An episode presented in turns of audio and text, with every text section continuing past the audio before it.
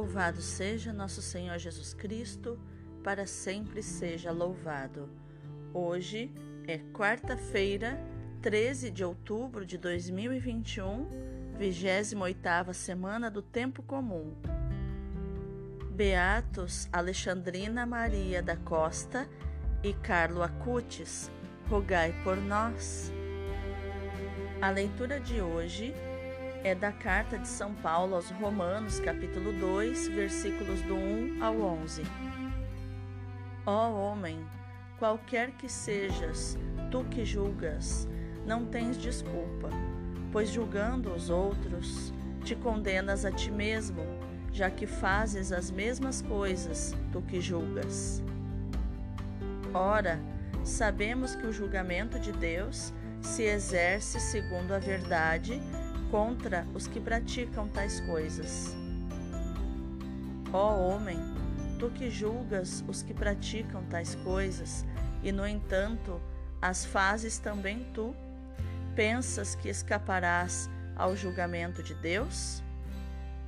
Ou será que desprezas as riquezas de sua bondade, de sua tolerância, de sua longanimidade, não entendendo que a benignidade de Deus é um insistente convite para te converteres?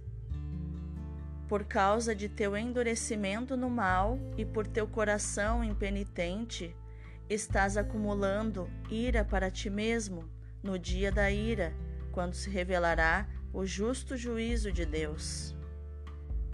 Deus retribuirá a cada um segundo as suas obras. Para aqueles que, perseverando na prática do bem, buscam a glória, a honra e a incorruptibilidade, Deus dará a vida eterna.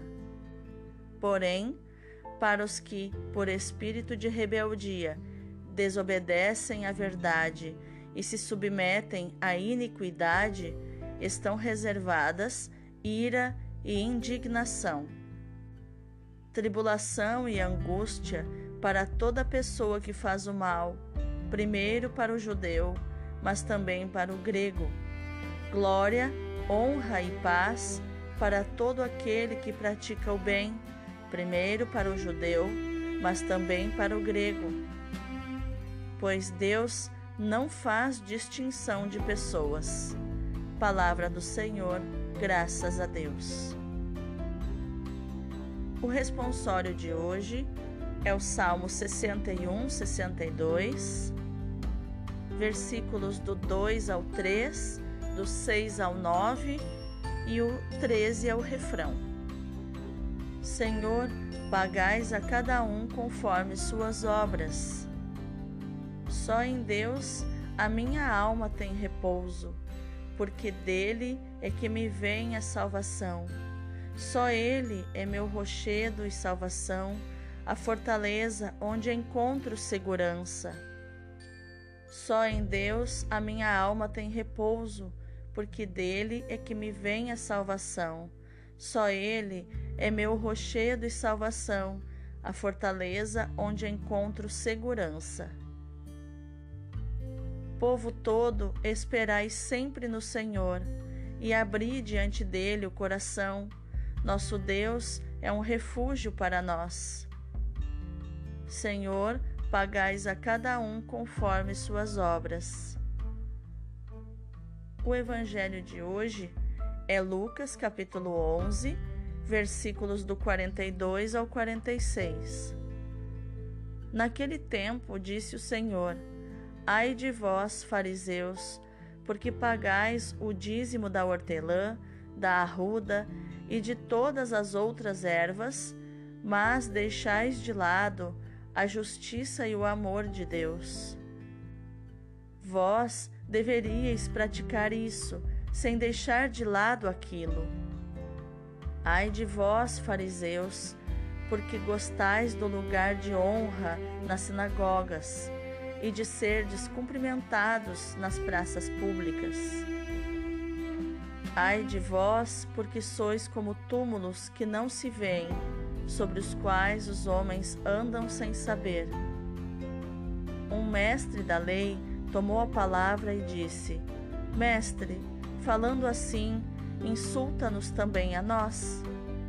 Jesus respondeu: Ai de vós também, mestres da lei, porque colocais sobre os homens cargas insuportáveis, e vós mesmos não tocais nessas cargas nem com um só dedo. Palavra da salvação, glória a vós, Senhor. Então, o que os textos de hoje têm a nos ensinar sobre atitude, comportamento e inteligência emocional? A leitura de hoje nos mostra que a situação da humanidade é negativa. Judeus e gregos são culpados diante de Deus. Nós próprios somos culpados. Mas como é que Deus olha para esta situação da humanidade de que fazemos parte? Deus, no seu julgamento, guia-se pela verdade. Nós, porém, como os judeus, não nos guiamos pela verdade, porque não sabemos toda a verdade que envolve aquele ser humano e nem é, o coração dele, o que tem dentro das suas emoções, os seus traumas, o seu passado, a sua história. Então nós nos guiamos por outros critérios. Por isso, como eles, corremos o risco de ser condenados Diante de Jesus Cristo, os judeus não souberam reagir de modo positivo e acolhedor. O excessivo apego às suas tradições é, não lhes permitiu darem-se conta da grande novidade de Deus feito homem. O juízo de Deus é segundo a verdade e não pode ser condicionado pelo nosso modo de julgar nem pela situação de pecado que vemos com os nossos próprios olhos.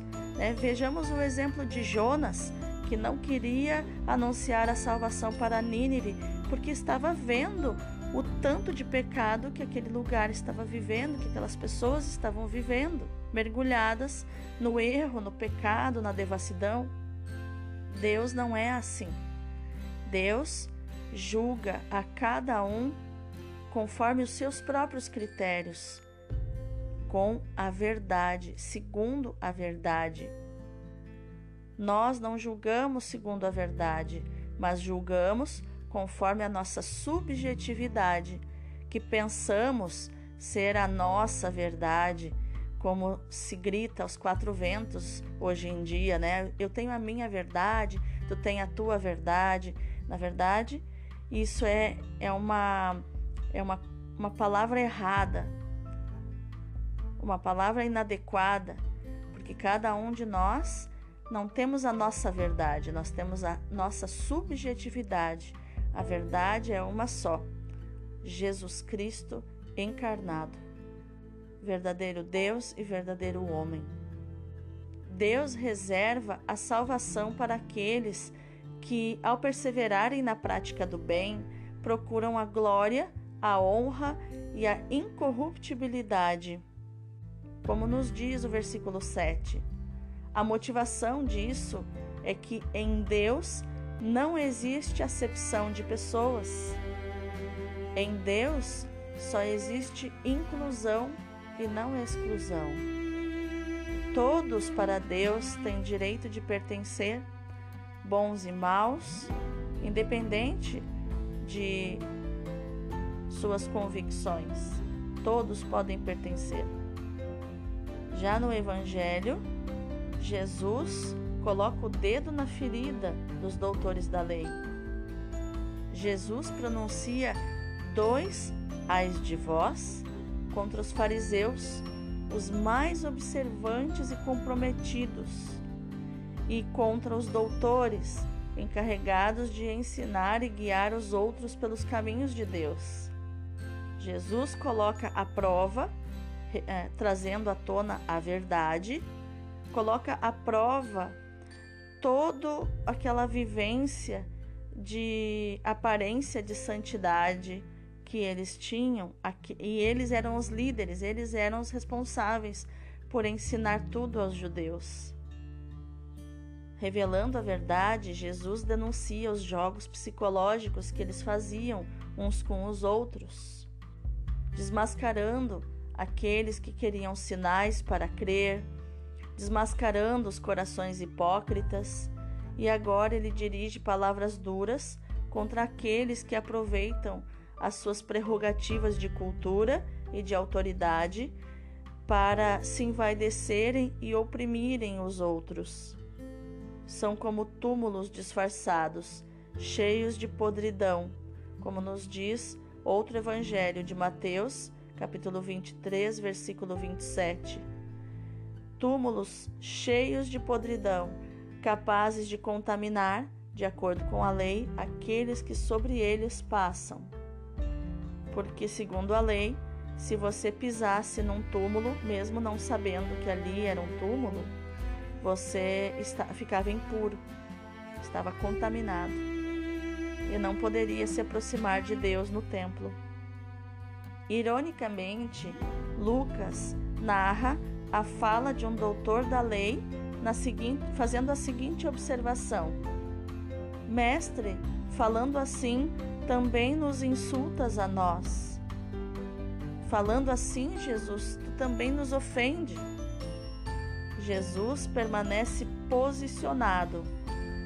A resposta de Jesus revela sua tristeza pela atitude defensiva de quem, querendo salvaguardar a própria imagem, não consegue se dar conta da mesquinhez da sua realidade, nem enxergar o que é verdadeiramente essencial: a justiça e o amor de Deus.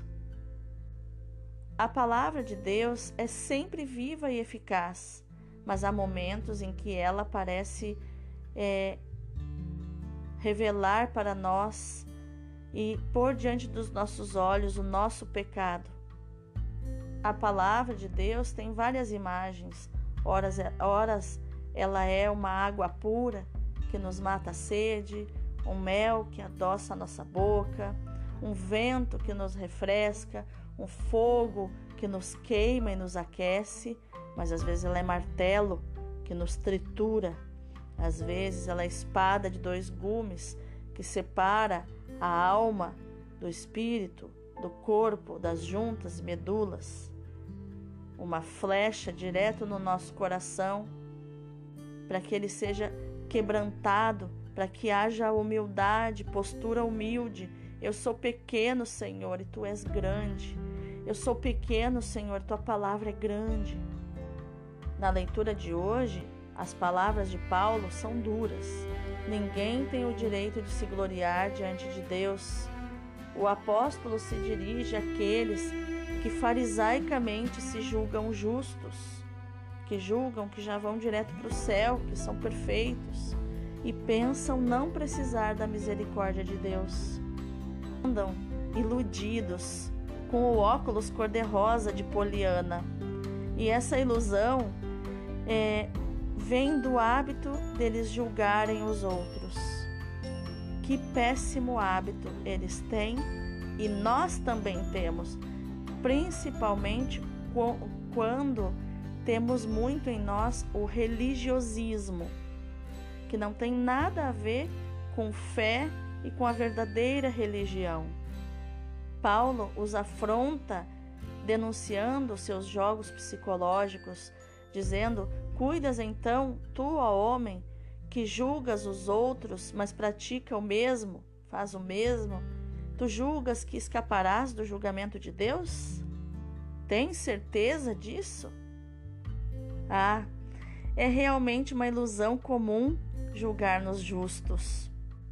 E fazemos isto porque muitas vezes ficamos assustados com esse mundo permissivo onde pode tudo, ou porque julgamos os outros, querendo fugir do nosso próprio julgamento. E muitas vezes essa postura tem viés emocional, porque tudo que queremos esconder, que não gostamos, que detestamos dentro de nós mesmos, nos nossos comportamentos e emoções, quando vemos alguém fazendo aquilo de que não gostamos e que de certa forma faz parte do nosso comportamento, quando vemos isso no outro, isso nos irrita, isso faz sair fogo dos nossos olhos contra o irmão. Então a psicologia tem uma frase que diz assim: O que de ti vês em mim que te incomoda tanto? Para me julgares? Então, o que de mim vejo no meu irmão que me incomoda tanto a ponto de condená-lo? Vejam como a Bíblia está cheia de questões emocionais. Aquela expressão, ah, mas todos fazem assim, não é um critério de moralidade para quem quer seguir a Cristo. O fazer-se juiz dos outros também não nos livra de sermos julgados. Quando vemos alguém errar, facilmente pensamos que no seu lugar faríamos melhor. Na verdade, uma coisa é julgar e outra é fazer. Porque uma coisa é saber da situação, é o irmão me contar o que aconteceu e o que ele fez e o desfecho negativo que aquilo teve e dizer, ah, eu faria melhor ou eu faria diferente. Outra coisa é estar ao vivo e a cores no momento em que o desafio se apresenta e que precisamos decidir, as, muitas vezes imediatamente. E aí, provavelmente, no lugar do irmão que julgamos, faríamos pior. E é o que frequentemente e infelizmente acontece, tantas vezes no campo moral, espiritual. Quem julga, ainda que em algumas coisas tenha razão, erra gravemente pelo simples fato de julgar, de se colocar como juiz, porque, como diz Jesus, essa pessoa descuida do mais importante, que é a justiça e o amor divinos. O julgador, ele tira Deus do trono e usurpa, rouba o trono de Deus. E diz: Agora eu sou juiz, agora eu mando. Quem julga os outros separa-se deles, pondo-se numa situação de egoísmo e de orgulho. Essa pessoa se torna maior, adquire um tamanho que não é o seu, se coloca grande diante dos outros que são pequenos se coloca numa superioridade muito grande. E geralmente essa postura errada, é, esse tamanho errado na vida, tem a ver com a mágoa dos pais. Mágoa da mãe, mágoa do pai. Ah, meu pai foi severo, minha mãe foi severa, não me deram amor, então agora eu sou maior que eles, agora eu vou fazer tudo aquilo que eles não me deram, que eles não me deixaram fazer e por aí vai. Então a pessoa se torna grande e ela não consegue se relacionar porque ela sempre se coloca como superior aos outros. E por tudo isso, essa pessoa não pode agradar a Deus. Paulo diz: Não tens desculpa, tu, ó homem, quem quer que sejas, que te armas em juiz é que ao julgares o outro, a ti próprio te condenas, afirma o apóstolo. Colocar-se numa situação humilde, com a verdade, diante da misericórdia de Deus, é o único caminho de salvação. E é essa, na filosofia, a definição de humildade. Humildade é amar a verdade mais do que eu amo a mim mesmo. Já a soberba, pelo contrário, é amar a mim mesmo mais do que eu amo a verdade.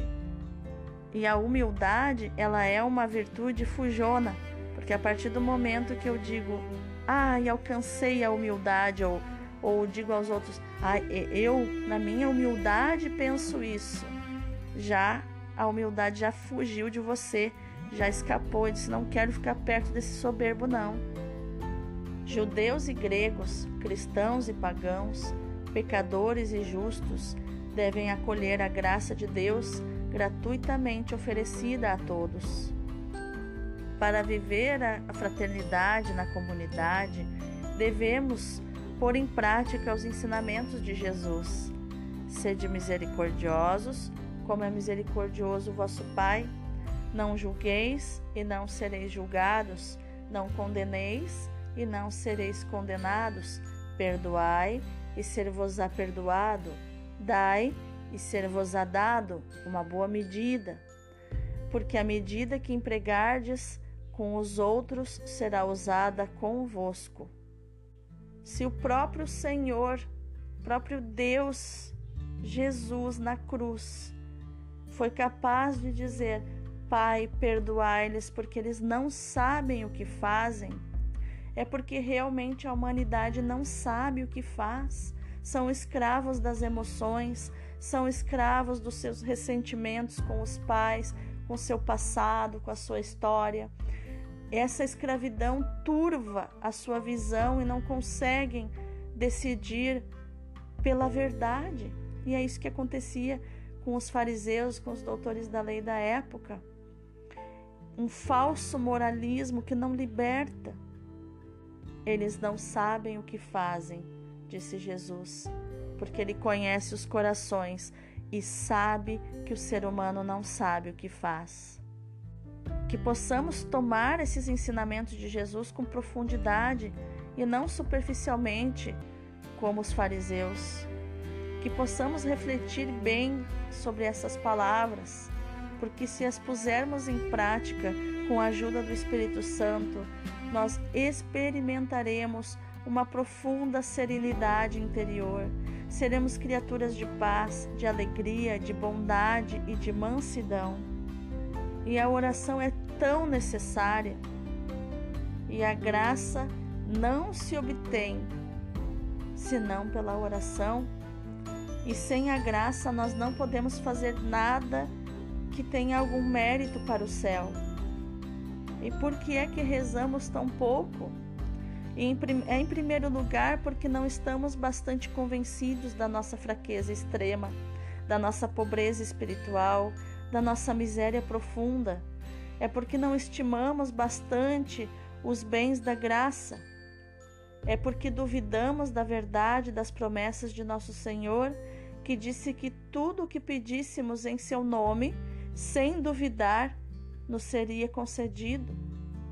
E ele ainda disse que tudo que pedíssemos sem duvidar, mas crendo que já recebemos, nos seria concedido. Ah, que possamos rezar como Jesus e com Jesus. Que possamos unir as nossas orações, as orações de Maria, que dia e noite contempla a glória de Deus.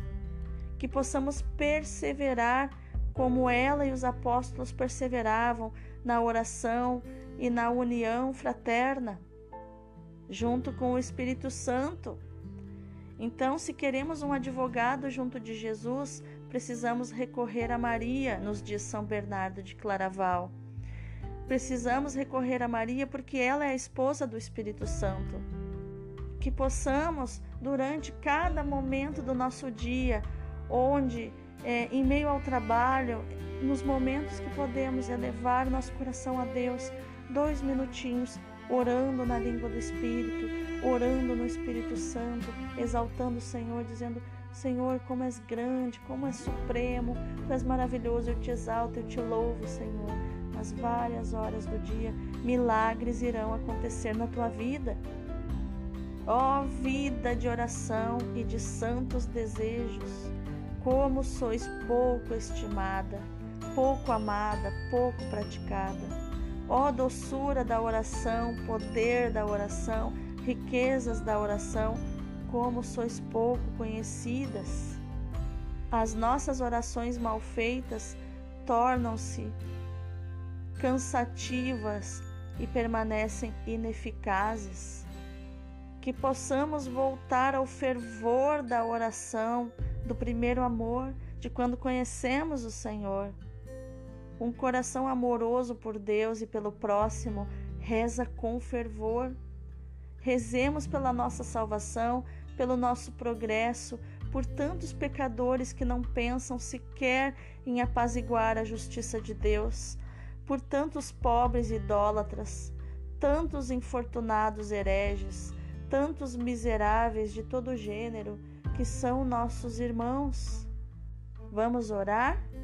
Pai Santo, Pai querido, Pai amado, me faz compreender que basta ser ser humano para ser um pobre ser humano. Ajuda-me a não cair no erro dos fariseus que se julgavam justos por cumprirem exteriormente a lei, que andavam cheios de si mesmos, pensando não precisar de ninguém, nem sequer de ti. Só a tua imensa misericórdia pode me salvar. E salva-me em Jesus, teu Filho, morto e ressuscitado e glorificado, meu Salvador, meu Senhor, meu Messias. Pai, com a graça que por teu Filho Jesus o Senhor me ofereces. Quero viver os teus mandamentos, Senhor, a tua palavra, com as atitudes sugeridas pelo Evangelho, sobretudo a atitude da humildade em cada momento, em cada escolha, em cada decisão e também no relacionamento contigo, me reconhecendo pequena e o Senhor grande, imenso, e também com os meus irmãos, respeitando o lugar de chegada de cada um, o, o seu lugar na comunidade, o seu tamanho dentro da comunidade. Senhor, que eu possa viver tudo isso na pequenez da criança, porque se não tiver um coração de criança, eu não consigo chegar na presença de Deus, na tua presença, na presença do céu. Faz-me pequeno, Senhor, para poder contemplar as tuas grandezas. Amém. Meu irmão, minha irmã, que no dia de hoje você possa lembrar daquela palavra que Paulo disse aos Romanos, no, capítulo 3, versículo 23. Todos pecaram e estão privados da glória de Deus.